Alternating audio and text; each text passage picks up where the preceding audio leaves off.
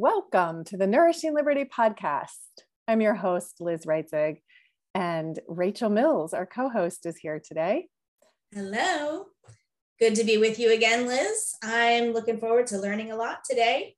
Wonderful. Well, we know this is a podcast all about our food systems and how we fit into them. And Rachel, real quick, before we get started on the topic, I want to reiterate that we have a community and a website. Please check it out, nourishingliberty.com. Uh, join up if you can. And Rachel, I also want to make sure that we give our listeners another opportunity to hear about you and who is Rachel and what is Rachel an expert in. So I'm going to share a little bit of how I see you. Mm-hmm. And I see you as this incredibly wise uh, communicator. And that is, in fact, one of the ways we met. You were the communications, you were the press secretary and communications director, right? Yeah, it's interchangeable. Yes. Communications director for uh, Ron Paul. Yes, indeed. Capitol Hill in the congressional office. During the years he was running for president, but I was not on the presidential campaign. Some people get a little confused about that. I was in the congressional office on Capitol Hill, which I love very much.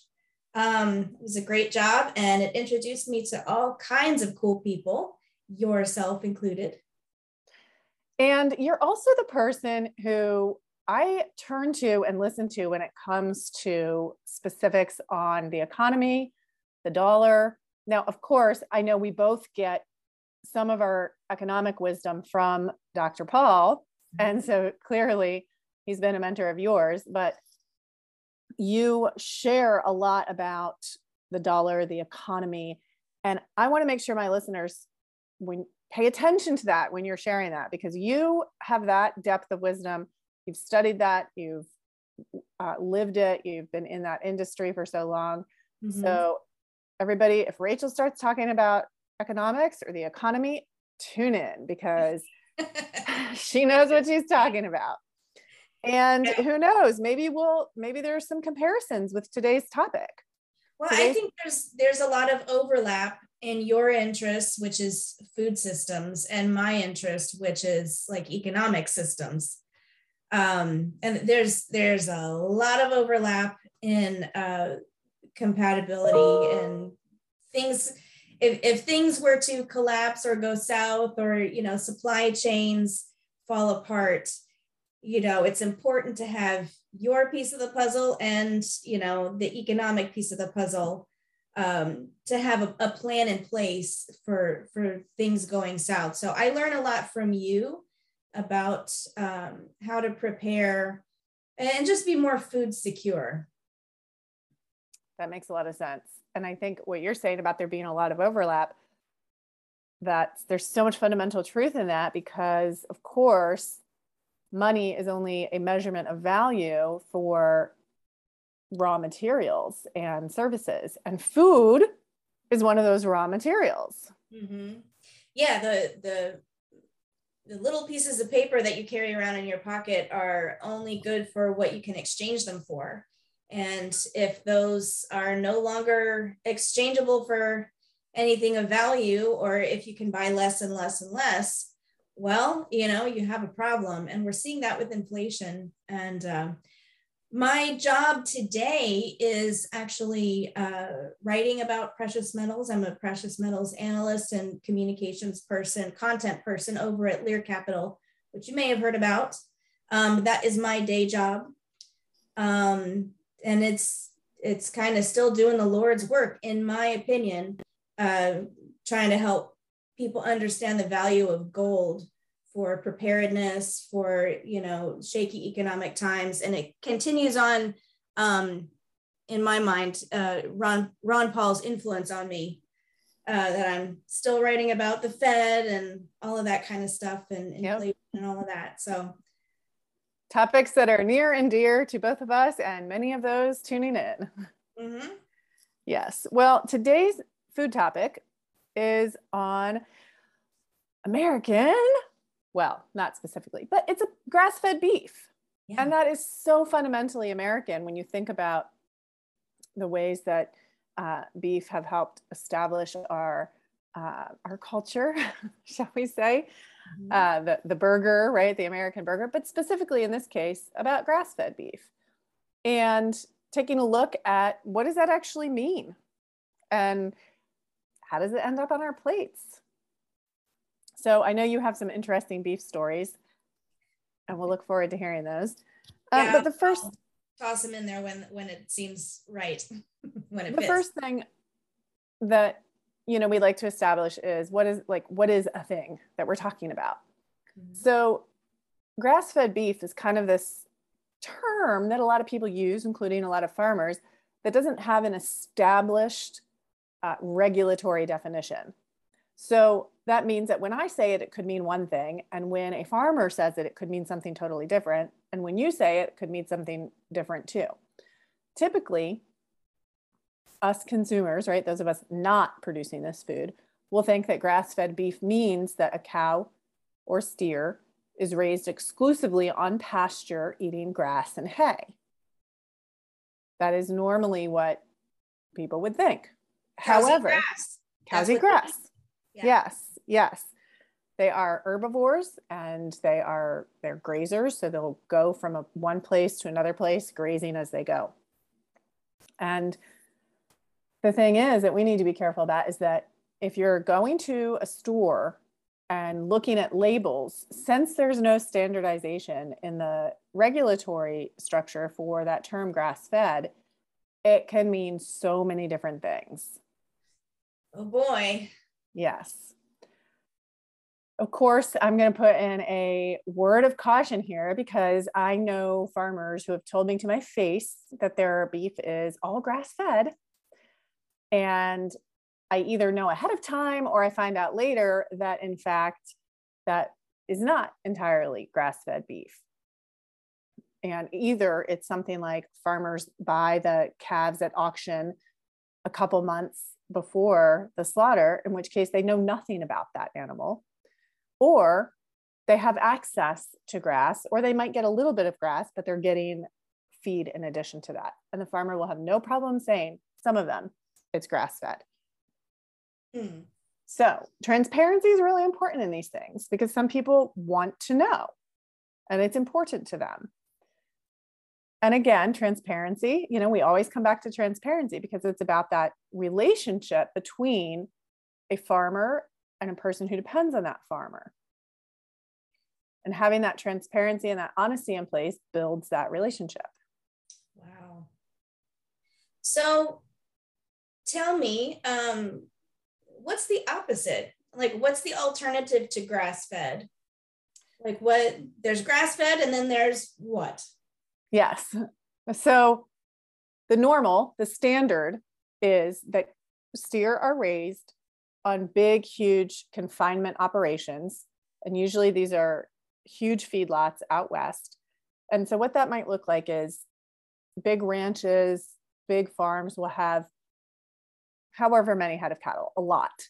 And they'll probably graze them for several mm-hmm. months. And then they'll all go to a feedlot for the last few months, couple months, a certain time period that is not insignificant. And they'll get fattened up by getting fed GMO or conventional grain mixes. So that usually means it's GMO corn and GMO soy. And of course, GMO stands for genetically modified, which means that all of these grain mixes have glyphosate on them. Yeah. Which means the cows are eating the glyphosate, which means it is getting into their fat and getting into the meat we're eating. Yeah. And glyphosate is that's Roundup basically, right? Yes. The mm-hmm. it's a herbicide, pesticide. Yes.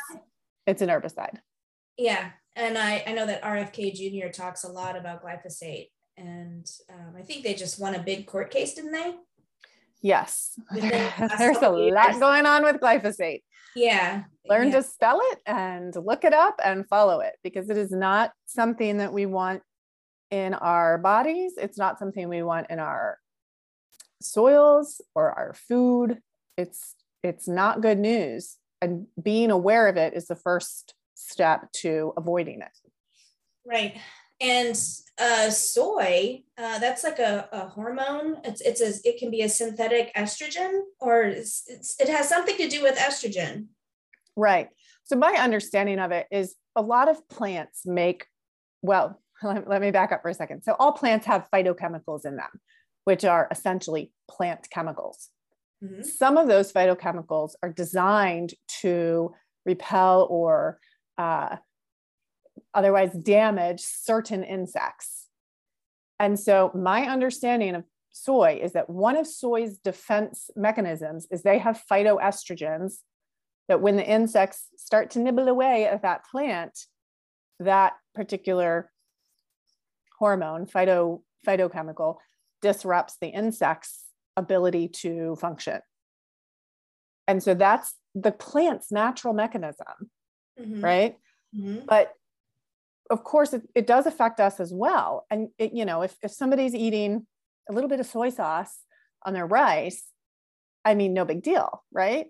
right. But if you're taking fields and fields of soy and processing them into soy oil and soy protein isolate and turning it into other unrecognizable things and then we're getting that or the cows are getting a lot of that yes that is going to have a much greater impact on us than a little bit of condiment.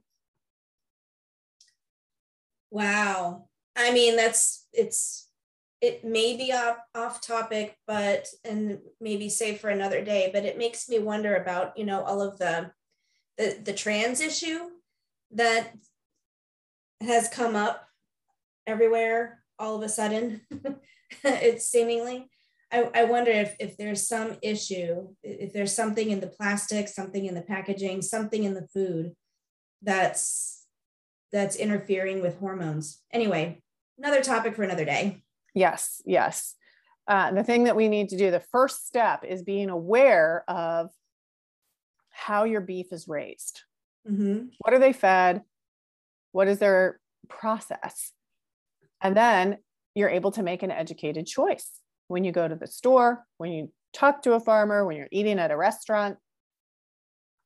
The caveat there, of course, being that if you're going to the store and you're just looking at labels, you don't really know because, like I said, there's no standardization for the term grass fed. So companies, they can put that label on and and let's just pretend for a second there's really good intentions at some point in the process for those labels. Well what's the follow up what's the inspection process? How do you know if that's getting glitched or where it's getting glitched or who's trying to make an extra buck and putting a wrong label on something? Mm. so the the concept to me the concept of grass fed beef from overseas or someplace that the, the accountability might not be as strict then you really just don't know what you're getting it's marketing. it is marketing um, all the way. And that being said, I mean, it might be true, but are you, how are you going to know? Yeah. I mean, and so one of the things to think about is knowing where the farm that something is coming from and finding out the practices. And again, the more localized you get, the more you can have that direct relationship the real transparency, go out and see the cows and see if they're getting or if they have enough access to land. Because if you go to a farm and there's like not even enough access to pasture, you can bet there's something kind of sketchy going on. Right. yeah. Well, speaking of knowing your farmer, I met a farmer the other day. Great. Yeah, at a big box store. It okay. Was, it was it was really kind of funny it's one of these stores where they give out this the free samples. Mm-hmm. and they were giving out samples of this veggie burger. Um, now it wasn't like a franken veggie burger. It actually looked like vegetables. And there was this uh, gentleman like standing right there and he was looking at it like i don't know about this. And i was like oh it might be good. I'll, I'll give it a try. It's it's it's not gonna compete with the real thing but you know just you know we'll keep our expectations low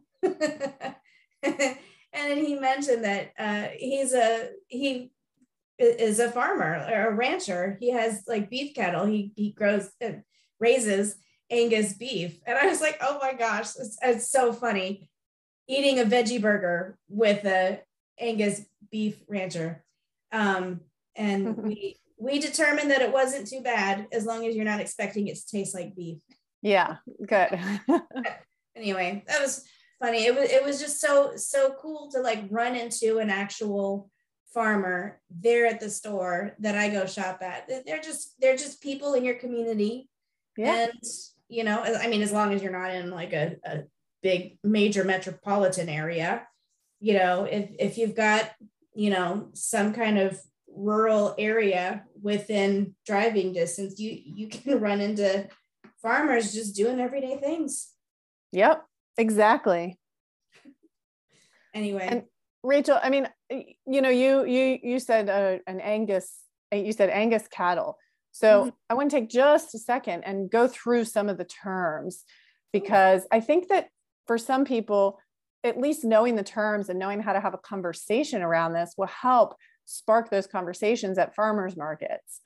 And and I want to clarify a couple points because some people think that steers or young young beef are the only good ones.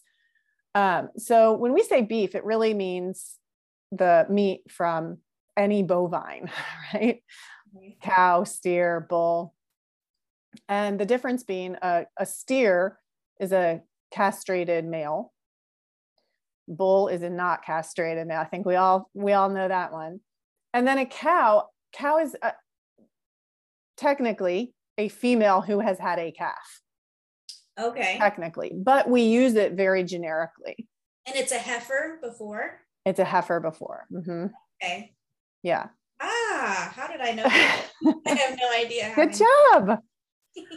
so, um, so typically in the feedlot system, which we also call the confinement animal feeding operations, CAFOs, mm-hmm. in that feedlot system, they'll aim to have animals ready for slaughter by 18 months. So they'll get them, you know, whether they start off with grass or usually they will start off with grass and then come to the feedlot to get fattened up. Mm-hmm. But their goal is to have them at a good um, slaughter weight by 18 months. But with grass-fed beef, the, the process is a lot slower. And if there's if it's a place where there's a winter or a hard winter, animals have to use more energy during those winter months. So they're not going to be fattening up as much. So those animals can typically be anywhere from 18 months to three years before they're ready. Okay. So does that mean the meat is tougher? No, it doesn't. And so I have a fun story to tell you. Typically, we think the young Angus are the best meat. And I would say we probably have that idea through marketing. Uh-huh. However, some of the best beef I have ever had has been from an old retired dairy animal. Ooh. Yep, that's still all grass fed. And it was, I think it was either like a Jersey or a Jersey Normandy cross. So you can get really spectacular meat, flavor and tenderness from any breed and from a whole variety of ages. Right. But if you think about the industry and how they'll typically make the biggest bang for their buck, so to speak, is if they get those animals ready quickly for slaughter, mm-hmm. they're going to have an 18 month old ready to go and then next batch ready to go next batch so it's really a, an efficiency thing on their end rather than it has to be that way because we like it best it's not the case and so if you do have opportunity to get local grass fed beef there there are a variety to choose from you can talk to the farmers about breeds about what kind of you know, is it a cow? Is it a dairy cow that's retired? Is it a steer? And some farmers will, you know, they'll talk about uncooperative bulls ah. that turned into hamburger. so if there's an aggressive bull on the farm, that usually won't last very long. Uh-huh. It'll get, it'll become hamburger. Um, he will lose. yes, exactly. He's picking. Oh. Depending on what the farm is looking for in the breeding bull but when you go when you go small scale and you go local you will get some variety right and rather than every single hamburger tasting exactly the same or every steak tasting exactly the same. You'll get a little bit of difference. Some will be meatier, some will be a little less flavorful as you try the different breeds, the different ages, and the different seasons. And where are they? You really do get slightly different flavors. It all still tastes like beef, but you're going to notice that it's not all the same. So, can you taste beef like you and tell different things about the cow? Like what? I doubt it. I doubt it. I mean, I, you can tell that like you can tell when it tastes not the same as what uh, the last one tasted like, but you can't. I wouldn't be able to say, oh, that's because this one is a this breed or anything like that. I don't know if that's even a thing, but that would be interesting to hear if somebody else does. I like I'm just wondering like could you taste beef and tell if it was grass fed or not? I doubt it. Okay. Maybe because sometimes the um sometimes the um the the corn fed is much fattier. Mm-hmm. And that's what they're designed to be. So, I mean, but it wouldn't necessarily be uh, uh, all the way. Like there's so many exceptions. Right. Okay. And typically, grass fed is leaner. So if people are looking for a leaner meat, there you have it. Okay. That makes sense because grass has such little nutritional value per volume so the cow uh, has to do a lot of work. Yeah. Yeah. To be fed that way. So, that makes sense. Yeah, um, but they're also designed, you know, they have those four stomachs. Yeah. Yeah. are wonderful grazing herbivores of North America. And uh, that came out a little bit wrong. So just like the wonderful grazing herbivores of North America are designed to eat and graze and walk as they go, cows are too. That's what I meant to say. I'm not trying to say that they're just like them or they are them. Um, and that is part of the process, right? Where cows will graze, they'll disrupt a certain area of pasture, mm-hmm. which will cause things to happen in the soil and then the cows will leave behind them their wonderful black gold, right? Yeah. and their nitrogen rich urine.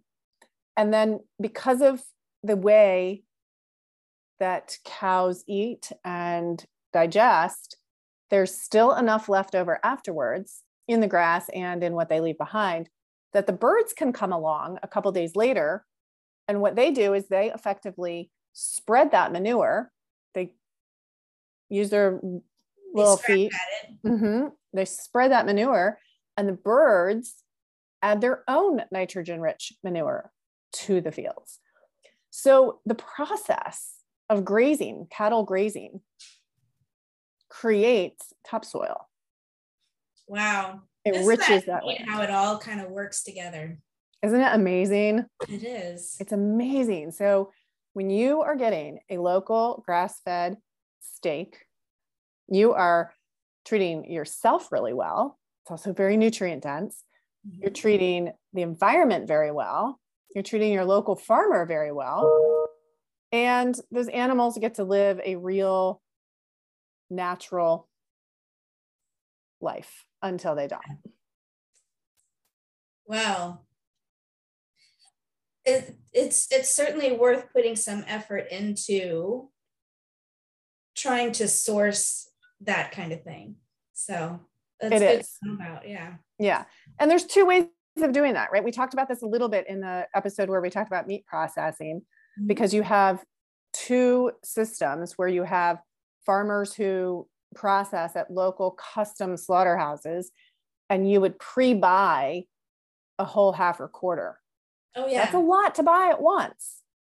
So the other option is you find a farmer who's got an appointment at a local USDA slaughter facility, and then you can buy by the cut. Mm-hmm. Right. If you want more details on that, go back and listen to that episode. It's quite yeah. fascinating. And Rachel tells some amazing stories in that episode. yeah, I, I, I, told the story. I think that was the one where I, I talked about um, in Haiti. I was a missionary kid in Haiti while I was in sixth, seventh, and eighth grade.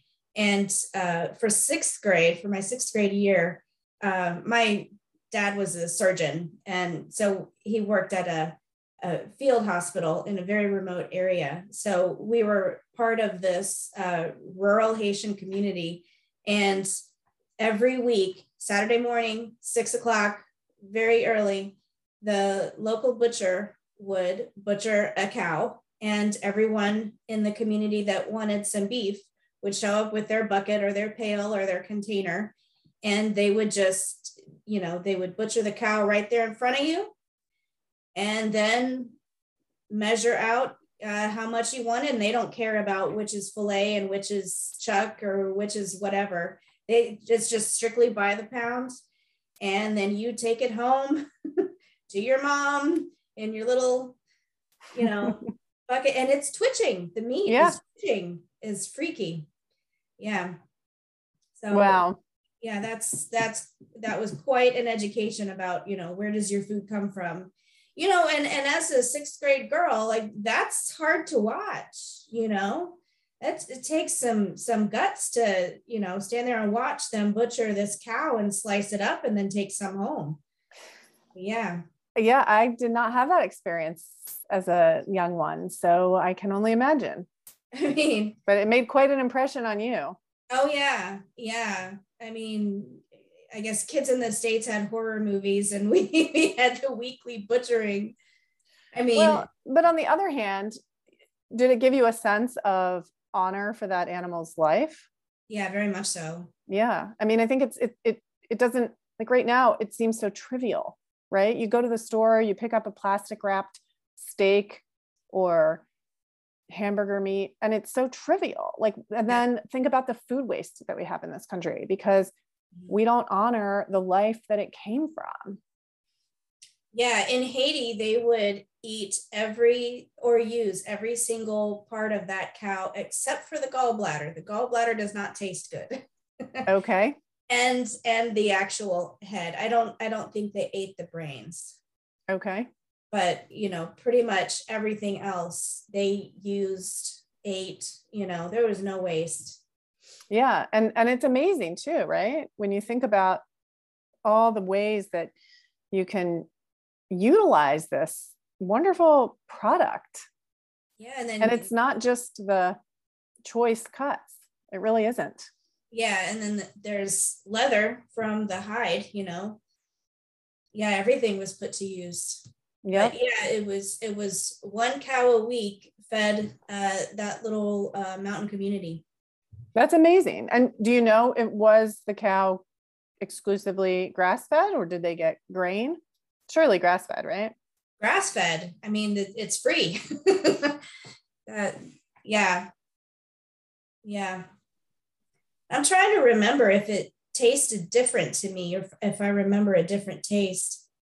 I I I'm like you. I don't think I could tell the difference. Maybe a slightly gamier taste, but see, I've noticed that in some some but not all. So it's it's definitely not a universal thing. And i think it uh, i think it has more to do with i don't know maybe what exactly what forage they're eating or how much they're moving. I, I don't know but it's only sometimes.